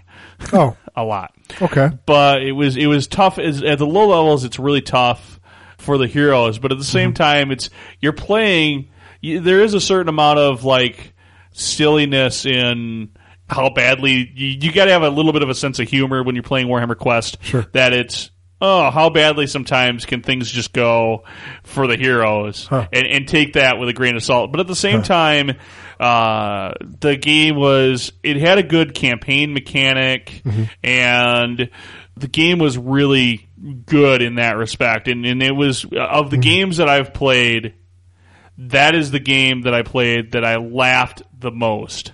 Hmm. So Cool. That uh, that is probably my favorite of the dungeon crawlers, and that's probably my ten. I honestly, I think I, I personally I enjoy Descent First Edition a touch more so far from the overall. I think that would be in the eight and a half, uh, and and Descent Second Edition is in like an eight. So in, in individual gameplay, it's a little less. For me, but if, if Sure. for the overall campaign, it's much. It's definitely it makes up for for it. Okay. So don't get me wrong, I, I love both games, but uh, I'm pretty hard on not giving out tens very often I either. On, I'm a little bit more stuff. liberal with my tents, so So, so that's just that's just where I, I would give Agricola like an eight and a half too, and that's one of my favorite games. sure. I gave that a ten. so, So just going from my from my perspective, Star Wars X Wing is an eight and a half. I see. It's really good, but it's not, and it's one of those ones that would, you know, when I'm in the eight, eight and a half stars, it's a must buy for me, but it's not necessarily like, this is the game I'm going to play, I want to play every time we play board games. Sure. That being said, uh, we did talk about Descent Second Edition, obviously today. We did talk a little bit about Eclipse. We highlighted on that because we're going to have that today. It's Colin's to it. birthday. Very excited. We highlighted on that today, so everybody kind of thanks everybody that's been giving me birthday wishes on Facebook and Twitter and whatnot. You guys have been great, and I'm sure I'll get more of those throughout the day. I still lose the game today, probably though. We'll see. Yeah, I'll probably still lose at Eclipse. I will too. I Um, suck at it. And then finally, how, I mean, how do you get a hold of the show, and how do how do you catch the show where you want to listen to it? First, you can catch us on iTunes, BlackBerry Podcasts, or Stitcher Smart Radio. We're all listed on those. You can always catch our just our RS feed, RSS feed off the website. Put that in your podcast reader if you if you don't see us listed there. And if you don't see us listed on wherever you're looking for, let us know. and We'll try to see what we can do to try to get us listed on whatever that feed engine was that you're searching for us on. You can catch uh, WiscoDice at the WiscoDice website at wiscodice.com or you Wisco days. wiscodice.com. Oh yeah. And you can always catch our catch and talk and let us know anything you want on our forums. We'd love to chat with you. Finally, catch us on Facebook. Join our Facebook group. We also have the Facebook page for WiscoDice. Thanks to everybody that hit our helped liked us. We're uh, cruising over the hundred likes now, very comfortably, and and keep keep recommending us to our friend your friends and and get us uh, get them listening to the show. You can catch us on Twitter, of course. You can catch me at Dugan Brightaxe. Or you can catch actually Jason on Twitter if you thought if you want to catch her some random Irma Gerd tweets or Yeah. occasionally some tweets on board games or I'll, I'll take pictures of board games and tweet them that we're playing sometimes. Yeah, a lot of the time it's just silly, random things being said. I don't, I don't tweet that much. you so you it's a nice them- follow because you don't see much, hear much from me. hey, follow follow Jason. Let him know how much you enjoyed the the point five casts, and uh, maybe you want to hear some more of this. So I'm at Sir at Sir Taco Watson. Sir Taco Watson. So finally, you can catch us on Google Plus, of course. Uh, that's you can just hit us at wiscodice at gmail.com. That's our Google Plus handle. And uh, you can always email the show. Just email us at hosts at wiscodice.com. Any feedback you have, good, bad. You can catch all of our links on the links page at wiscodice.com. And again, I hope you guys enjoyed the show. It was been great. It's been great talking about Descent. We're going to go ahead now and get Conesy's birthday going the right way. Oh, yeah. All right. Thanks a lot, folks. Thanks, everybody. Peace out.